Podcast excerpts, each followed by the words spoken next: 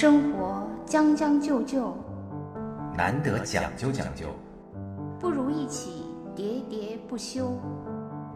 将进酒，将进酒。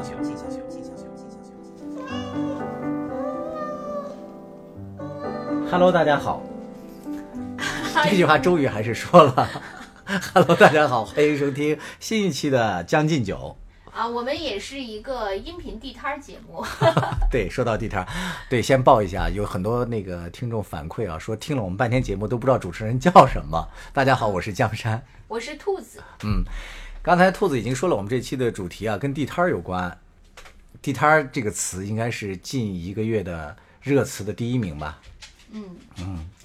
你怎么看？其实呢，对我来说，我自己摆地摊儿和逛地摊儿都没什么经验。嗯，但我觉得我自己就是收到这次地摊儿这个热词的反馈，我觉得是两类。嗯，第一类就是我觉得，呃。大家都是拿这个在开玩笑，嗯就这种开玩笑，什么就是什么地摊儿，有点什么摆调侃地摊儿的呃攻略啦，戏谑的意思啊，或者是嗯什么开着那个豪车去摆地摊儿啦，就是各种。对，甚至还有那个某大厂的啊人力总监，然后在这个地摊上搞一个招聘，然后什么招什么什么什么人，我觉得这些呢，其实肯定是跟那个推出这个地摊经济没什么关系，没错，就蹭热度嘛。对，大家各种蹭嘛，然后各种在这个里面进行一些那个呃戏。哦戏谑嗯对戏谑的那些噱头嘛，就搞这些，其实呃挺没意思的，就是大家的一个谈资而已。然后另一方面呢，我觉得这是一个就是搞这种戏谑的是一方面，另一个比较的就是呃对这个比较反感，嗯。就说啊这什么呀乱搞，什么一夜回到解放前，是。就是我觉得我有那么一些朋友是这个，嗯，但实际上我觉得我对这个地摊儿经济。呃，一上来就变成那个说宏观 没关系，先宏观，咱再微观。对，嗯其实我觉得这个我是可以理解的，对因为这个呃，不管本来说中国经济就在下行嘛，对，尤其是今年又遇到这种特殊情况对，再，加上这种，嗯，它肯定是，就是说，我觉得首先要解决的是那个就是民生问题嘛。没错，这个民生问题可能是两方面，就是一方面是就是说给大家寻找一个就是来源的那个出路，另一方面呢，你不摆地摊儿的人呢，你通过去逛地摊儿，从地摊儿上买东西，你可以降低生活成本。是的，啊，就是比你那个就是去什么这些要便宜嘛，就是往常的那些渠道。嗯，当然，其实我我原来就刚开始听的时候，我想，哎，其实拼多多不就是个云地摊儿吗？嗯哎，为啥大家还要那个在那个实体摆地摊儿？可能我网购习惯了吧。啊，对，但是后来我一想，可能确确实实就是因为，呃，所谓的云地摊儿其实还是有门槛儿的。没错。嗯、其实你看，对中国来讲，这个虽然说能够网购的人群已经有几亿了，是吧？嗯但是还有那么更多的几亿，他是没有这个网购能力的，对吧？对对，包括就是你你去云地摊儿摆摊儿的能力，其实也是有那个。啊对对对于我们，对你对于我们说的这个也啊很重要对于我们买的人，虽然不是就是可能像我们父母他们不太会用网购，就一般多会呃会用网购的人呢，就是他去实体的地摊儿和云地摊儿，他可能要付出的成本是差一个，至少要有邮费，没错要有搜索这些能力，是就是这是他要额外付出的成本，且不说还有不会的。然后就是云摆地摊儿的呢，其实它的门槛儿更高了。对，我原来就看过有些文章，他就说，他说，呃，现在就是号召那个就是扶贫啊什么的，就让那些什么果农啊、什么瓜农、菜农的自己直接去，就绕开原来的那个收购的那个环节，啊，绕开原来收购环节，让他直接去呃摆地摊儿，呃，就网上摆地摊儿啊，这个其实对他来说是挺有难度的。对，因为呢，呃，他原来只需要种完了就卖给这些批发商，他就结束了。对，等于它这个流程，它是一条产业链，它只要负责就开始的一两步之后，它就可以很简单的收到它的利润，虽然利润可能是微薄的。但是如果让他直接去云地摊儿，也就是说让他去电商什么电商扶贫那些，他可能就要兼顾，他不光要生产，他还要去推广、销售，然后运输、什么包装，整个的这一个环节，它都既繁琐，然后又有难度。对，对他来说，这一切的等于他由产业链的上游变成要贯穿一直到售后的这个整个产业链。是的，所以对他来说是这里面的风险，包括他可能呃平台还说对他有一些扶持，说什么给他一些什么贷款，还有这种。但是实际上这对他来说，一旦不成功，这些扶持就可能都成了未来他要承担的一些风险，付出的这些成本嘛那。在这方面，我看到有些媒体做的还是挺好的。现在有一些媒体在帮助这些呃农民们在销售这些，尤其是一些积压的这些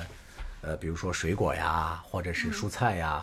呃，就相当于他们做了一个很简易的一个平台嘛。当当然，目前呢还都是这些媒体在替他们做这些事情。呃，我跟你的观点有点相似，就是大家帮了这次呢，下次呢，明年呢，是吧？确实是这个授以鱼不如授之以那个鱼啊，教给他打鱼的方法。呃，我刚刚还最近买了三十斤的大蒜，就是既是有一个媒体的朋友嘛，嗯，他转发的，就是河南吧，可能这个大蒜又是丰收，但是卖不出去嘛，那我就就只好自己买了，我买了三十斤的。哎，你走的时候我给你拿点儿行吗？带一箱蒜走。啊，对，我们刚才聊的其实都是云地摊儿嘛，云地摊儿我们都尝试过，咱们这次主要是进入到了实体地摊嘛对嘛。，是。你是不爱逛地摊的吗？呃，因为我就是我插播一下，我觉得这个人生呢，就是呃，你越不愿意干什么，就最后呢越要面对什呃，么事情。最后就要那个一定要让你干，并且像那个半泽直树里的说加倍奉还。对，就比如说我，我是一个特别不喜欢嗯就是去什么购物，不是那种女性的购物，就是每天去买菜呀、什么那些事情，我是特别不喜欢去做的。嗯，但是后来呢，就是由于我爸爸妈妈就是年需要被照顾对，需要被照顾了，我就所以，我承担起了所有的这个家庭采购啊，对，真的是加倍奉还。嗯但是呢，呃，因为电商已经兴起了，啊我这些完全都是靠电商来就是。云买菜。对我很少去那个实体的，啊所以虽然被加倍奉还了，但是还是没有实体的摊儿、练摊儿和买摊儿的这个我都哎，你说的那这一点我和你嗯不一样啊，就是我是非常喜欢逛地摊儿的这么一个人，就是我觉得克强总理说的这个关于地摊经济啊，要要要允许他们这个摆地摊儿嘛，给那个大家，呃，你刚才说是创造一些呃呃增收经济的一个对，就是一个有一个生路以及降低大家生活成本嘛。对，我觉得除了这个之外呢，还有一点就是因为大家也都看到了，今年这个上半年大家遇到了这个呃意想不到的这个疫情之后呢，不论是呃城市的面貌、这个市场的状态，还有人的这个人心方面啊，都有一些呃叫什么凋敝吧。我觉得其实允许地摊出现呢，有时候确实是会，就是代表着一种是烟火气，好像这个城市也因此呢，这个变得更有温度了好像据说是因为他们之前在重庆啊。啊，先实行了这个，对对对然后就是收效是是重庆还是成都吧？是重庆，好像是、收效特别明显。对对对，三月三月份就开始了嘛。啊所以他才又是所谓试点儿，又向全国普及了那种。是的，是。的，是的，对。所以你看啊我啊，本身呢就是，呃，我到因为原来咱们都是干媒体的嘛，就是之前去各地采访的时候，就是当那个采访任务完成的时候，我个人特别爱干的这个事儿，我之前跟你说过，第一就是我爱拿着相机走街串巷，就在人家的窗台门前流连，就是看人家窗台里种了什么花，养了什么草，然后跟那些养花的人，对对对对对，然后还拿的是专业相机，专业头盔，去跟他们聊一聊。然后另外一点呢，就是我特别爱去逛那种地摊儿。这种地摊儿有几类，一个就是说卖当地的一些小特产的，嗯，你比如说像啊、到苏州啊什么卖的一些什么他们的手工艺品啊、剪纸啊，然后还有卖琵琶呀，就另外一类就是吃饭的那种小摊儿，就是小脏摊儿嘛。我也哦我也特别爱去，就苍蝇馆子。嗯实际上，我觉得反而是那些苍蝇馆子做出来的那个美味啊，是哎呀，你看说着说着就流口水了，是更地道。我觉得比那个嗯饭店里做的要更好，因为饭店里呢，他可能那些厨师各方面他都经过统一的训练嘛，可能全国的做的菜的水平都差不多了，大家都是分这么几个菜系就标准化的去做。但是呢，在这个呃小脏摊儿这些小地摊儿上面的这些人，那可是。嗯，各家都有各家不同的这个看家本领嘛，这个东西做起来就是非常的，先咽口口水，非常不一样。就我之前去，呃成都，然后下面的附近的有一个叫嗯彭州吧，彭州再下面的一个什么小镇去采访。哇，那小镇上的那个就是做的那个豌杂面呀，就他们自己做的那个豌杂嘛，那个酱啊，到让我到现在都忘不了，真的是太鲜美了。哎，所以我觉得就是有好像有两个中国一样，就是一个中国，因为我因为我其他的朋友也给我讲过，就是比如说呃到也是到四川，呃乡下就吃他们那个冒菜。啊，对对对，说哇，怎么这么鲜美？是的就比在成都或者什么地方哎好吃很多对多就是很多人都给我讲过这种，对对对对对就是意想不到的乡间的惊喜嘛。是。的，但是呢，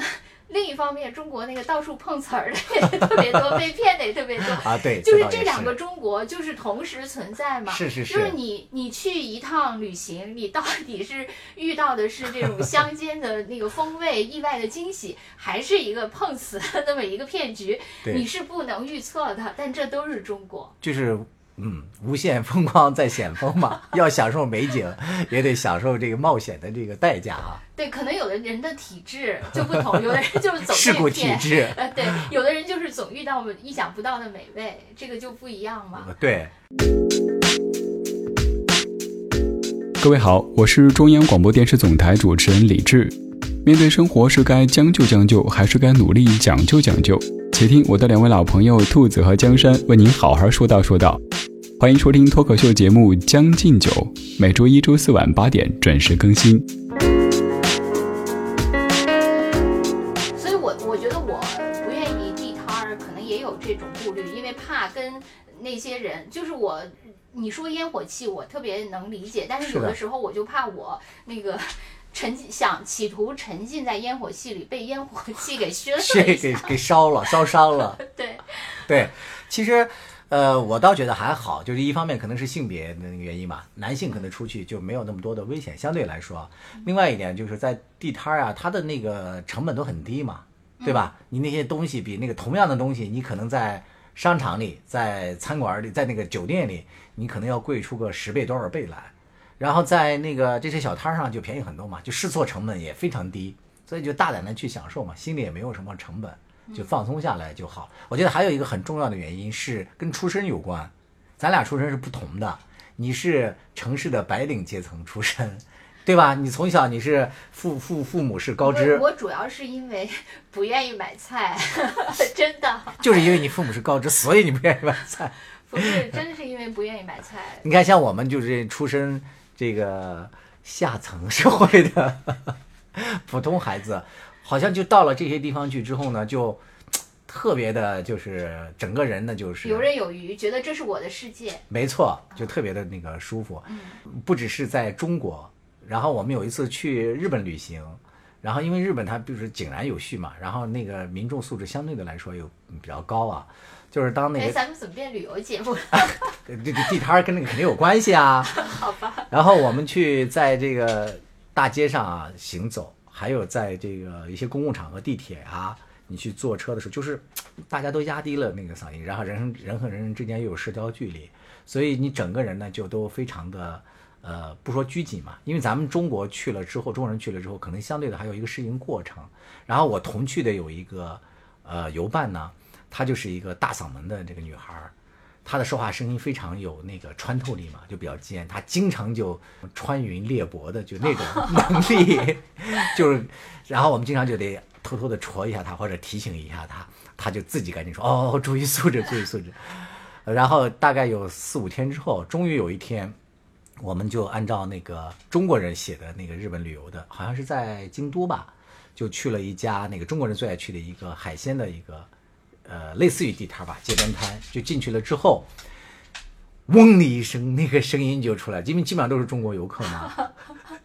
一下子中国的小世界。对我那个同事就长舒一口气说：“哎呀妈呀，终于放松了，可以好好吃一顿了。”就是烟火气。嗯其实我觉得还有一点就是这个，就是你去的时候，你整个人感觉能让你身心都放松下来。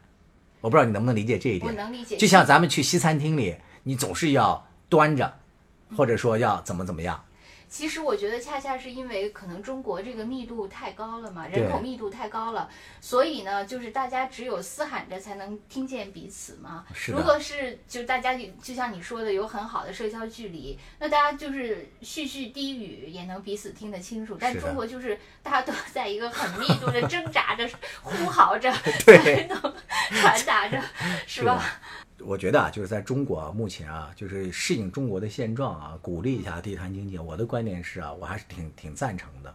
但是可能是我，我觉得这个就像当时呃，中国急于要发展或者整顿这个城市，然后城管不是有一段时间成为一个特别敏感的词嘛？就是那个时候呢，他为了让城市尽快提升，他就是一刀切，就一概都不取嘛。但现在突然又放开，这也是好多人说到一夜回到解放前。是的，但我我我觉得这还是一个应急的措施，这个不会长久的，因为你当然长久也可以，你的那个相对来说配套相应的措施对、管理理的规范，监管，然后卫生对等等等等，税收什么的，都要系这个不可能统的来长期都不税收嘛，这些都会跟上来，才可能长期。如果不是的你看话，今年应急措施。今年有一个调整，就是关于这个全国的什么，不是每年都有那个文明城市评选嘛？嗯，今年又就把这个不允许占道经营啊，还有一些什么沿街摆摊儿这些就已经取消了。当然，这个可能也是因为今年特殊情况嘛。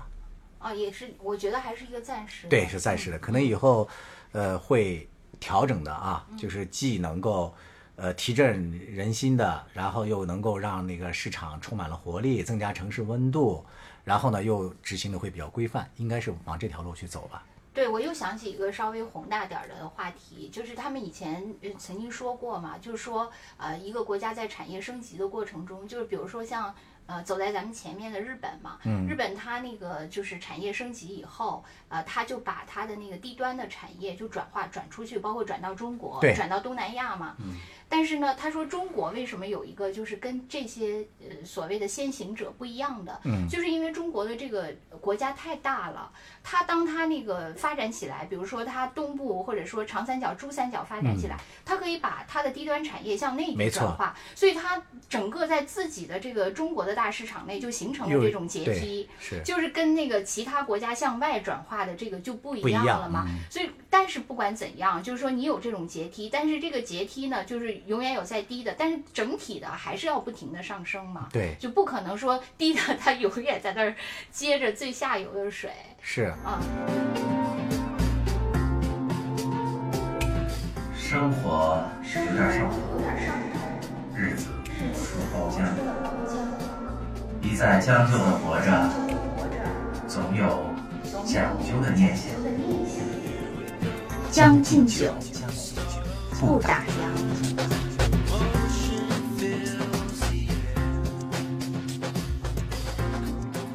大部分呢，我看啊，网上的很多的观点啊，除了少数派啊是在这个戏谑啊，或者是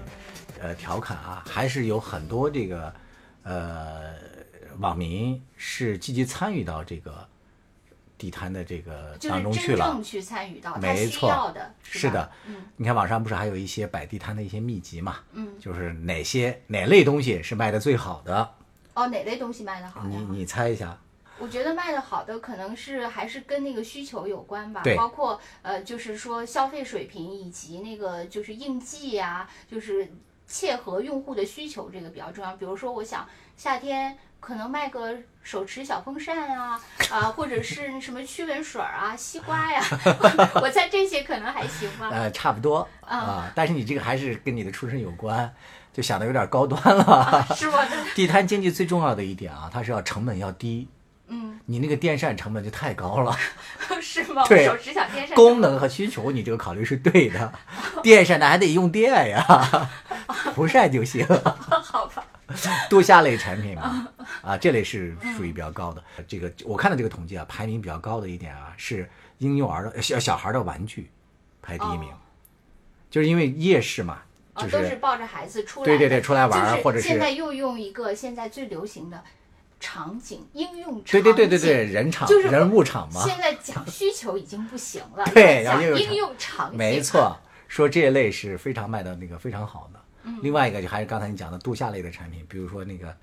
T 恤，啊。十块钱的啊，还有蒲扇啊，蒲扇这一类的的东西都是卖的比较好。还有就是你刚才说的有一类就是消夏类，就是用品类的，比如说呃蚊子油啊，什么清凉油啊，这类也算是当中的一部分。其实我觉得我还想再补充一个宏观的观点，嗯我觉得确实挺有用的。因为以前呢，他们就说，就比如说那个以前什么降准啊，什么那个就发钞印货币那些，嗯他们就说有一个形容嘛，就是说像这种就是基于什么货币政策的这些，就好像是一头一盆水兜头浇下来，啊。然后它只会把你的头湿了，但你的脚还没有湿。啊，他的意思就是说，这种货币政策只能惠及上层上的人层的人啊，你底层的人实际上是没法雨露均沾的。没错，但是这个地摊儿经济就是从脚底对从下而起的啊，这个就跟以前的那些什么货币啊、什么金融啊那些措施就不一样了。对这个就是从 脚底往上走的了，是的或者说只是惠及脚底的这些上面的人有，就像刚才说，有的愿意去插一脚玩玩，对但是真正的还是那个是的烟火气的社会嘛。我在那个知乎上看到一个关于这个的讨论嘛，就是大家有一个人写了一个帖子，就是关于经验分享。他就是自从这个，呃，他是有正经工作的，但是呢，收入肯定也因为这个疫情受到了影响嘛，他所以也就想摆地摊儿贴补一下家用。所以呢，他就在网上加入了一些这个地摊儿的经验交流群。然后呢，他加入了之后呢，他就记录了一下他的这些摊友们的一些那个经验嘛，在去往殡仪场的这个路上，嗯，你摆地摊儿，如果这种情况，你想到会嗯会卖一些什么呢？就是烧的纸什么的呗。对我们嗯第一反应可能都是这样的，就是大家去的肯定就是要买一些或者是什么鲜花呀、什么祭拜呀，或者是这这些嘛。但是实际上我看了那个分析，他讲呢，其实虽然是他靠近殡仪场，但是实际上那边去往的人群也未必是都是去那儿的，等于说它的下货能力和其他的地方并没有本质的区别。就是日常的消费类生活的东西在那儿一样会卖的比较好。那是因为你这道题太暗示了，对对对对对，对不对？因为是你这是诱导性的嘛 没。错，你还是不够自，那个不够坚定。就是当时就是这些很多经验，大家你这个基本等于脑筋急转弯那那就是大家有兴趣的话可以去看看，我觉得还挺有意思的啊。啊！对，哎，话说回来啊，我们也想聊一聊你你摆过那个地摊儿吗？我唯一摆过的就是当时毕业的时候啊，这个可能呃，人人在我们都摆过吧。学校的三角地，就是卖一些自己的卖资料啊，对自己的生活用品啊，主要是学习资料嘛，啊就是什么课本啊，什啊么书啊，中学还是大学啊？大学的时候，大学的时候啊啊，对，就是唯一卖过，也没卖出去，啊，为什么呀？因为卖的人太多。老大家都在卖，再加上你又是学霸，你那个书可能用的太破烂了。没有那些学渣们的书可能一摆出来就卖掉了，因为就是全新未开封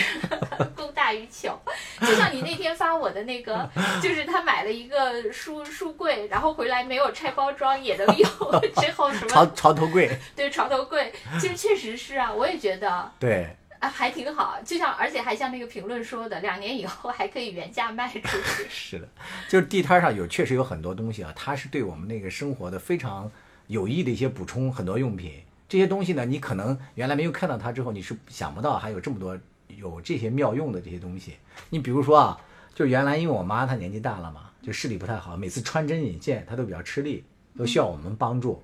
我是通过地摊儿才知道有一种东西叫穿针穿线器的，你见过吗？我知道，给对我妈买过，啊，是吗？你竟然买过？你你怎么想到这个东西的？因为我妈需要嘛。不是，你怎么知道这个东西的？我有这个东西的啊？你妈知道啊对对你妈肯定也是从地摊上知道的。都是需求引发的，啊而而且我觉得真的是，确实真正生活的人，他是需要的是非常琐碎的没错小东，西。是的，比如说今天我在来你这儿的路上，嗯我妈就发给了我若干链接，啊就都是什么挂钩啊，啊什么那个呃剪刀啊，啊就类似于都是这种她要买的这些小东西。啊，我们小区门口就有，待会儿你走的时候，咱们一一一条道采购完。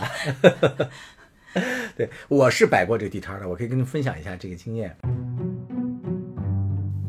大家好，我是北京电台主持人耿化，朋友们都爱叫我带货达人。这一次我代言的是一档生活脱口秀《将进酒》，由我的两位老友江山兔子出品。社畜日常必备，通勤路上首选，华语地区包邮。就我上大学的时候，我有一个同学，当时是在呃合肥的那个中国科技大，就中学同学啊，他在那个学校读书，然后他当时不知道怎么就搞了一批那个打口袋，你听说过这个吗？我我听说过，但我始终不知道打啊口袋是，打口袋就是是这样，就是早期有一些走私的这个呃录音带，呃就是 CD 或者是个那个那个磁带，然后呢，他通过那个非法渠道进口，然后呢被海关给查收了、没收了。他因为没有正规渠道嘛，然后就给他那个磁带每个表面都锯了一条口子。那这样的话，它不等于说被损坏了嘛？所以叫有的是叫打口，有的是叫打卡带。但是呢完全就不影响不完全不影响听。当时主要是欧美的那个流行音乐为主吧。就是他打了口以后，这些东西还能从海关再流出来。啊，对，肯定是种种原因吧。哦就是然后就在当初在很多这个大学校园里就卖的比较多，然后这同学就搞了一批呢，然后就让我和我的同学在我们当地去卖，然后我就和我的这个一个两个同学吧，我们就在一个风雪交加的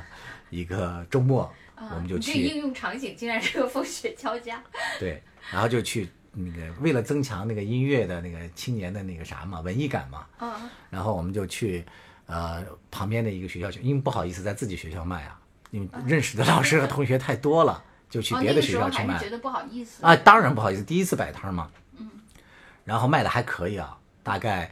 去旁边那个学校卖，可能迅速的就卖出了大概十十几盘嘛，大概这个样子。正在此时，我们就被那个学校的保安给抓走了。哦，就当时也是不允许随便摆摊。对啊，但是我们根本都不知道嘛，保安就直接把我们的那个地摊儿给我们一兜子就兜走了，兜到他的保安室里，然后就勒索嘛，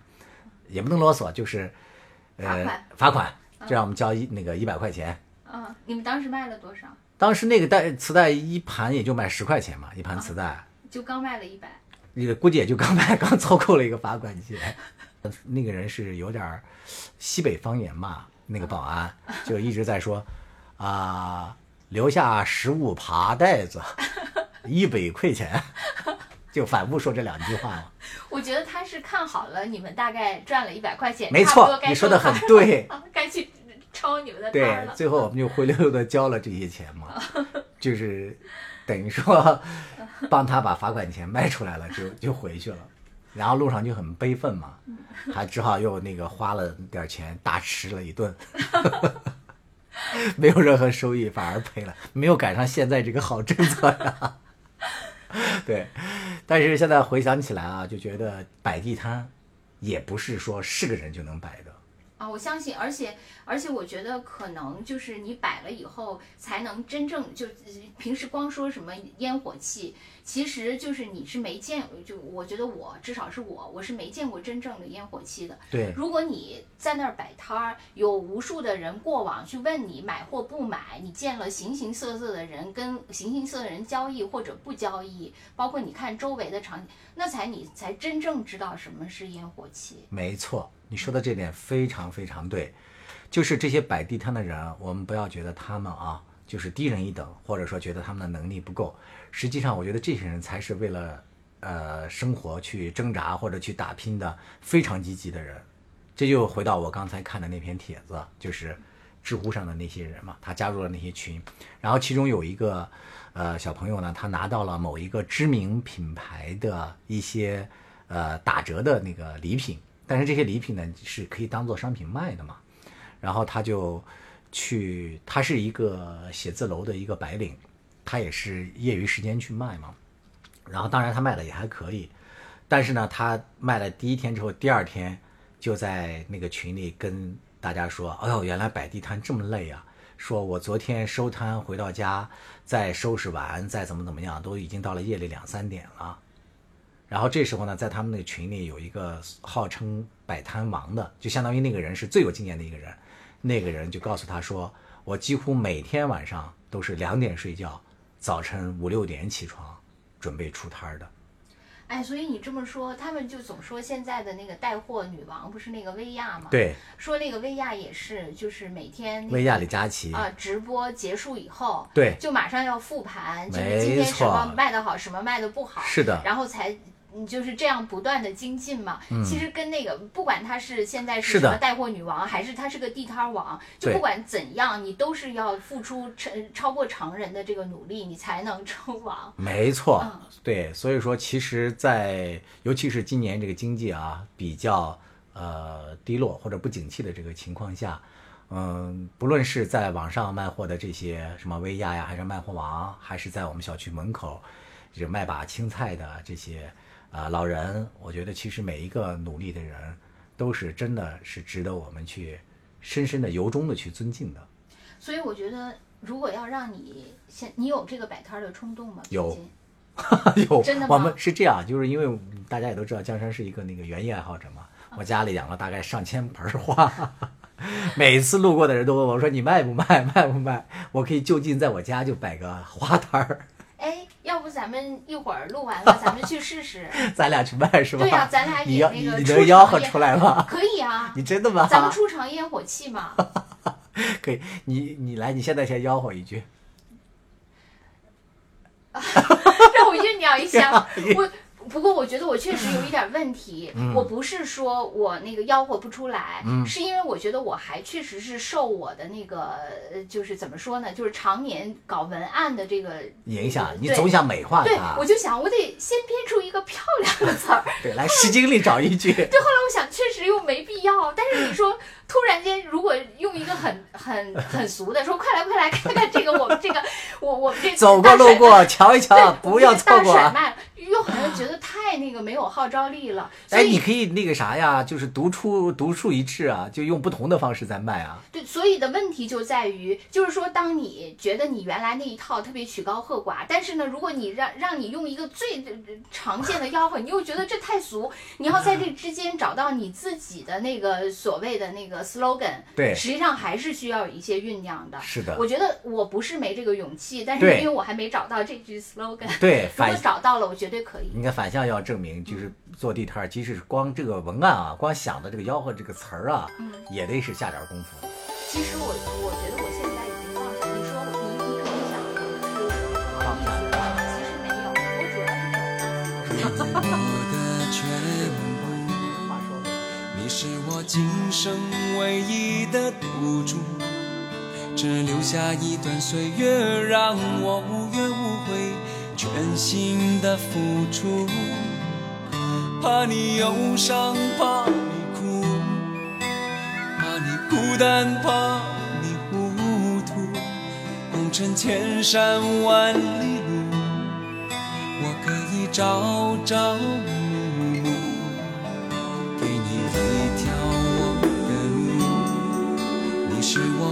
生不停的脚步，让我走出一片天空，让你尽情飞舞，放心的追逐。爱是漫长的旅途，梦有快乐，梦有痛苦。悲欢离合人间路，我可以缝缝着昨日种种千辛万苦，向明天换一些美满和幸福。爱你够不够多，对你够不够好，可以要求，不要不在乎。不愿让你看见我的伤处，是曾经无悔的风雨无阻。拥有够不够多，梦的够不够好，以追求，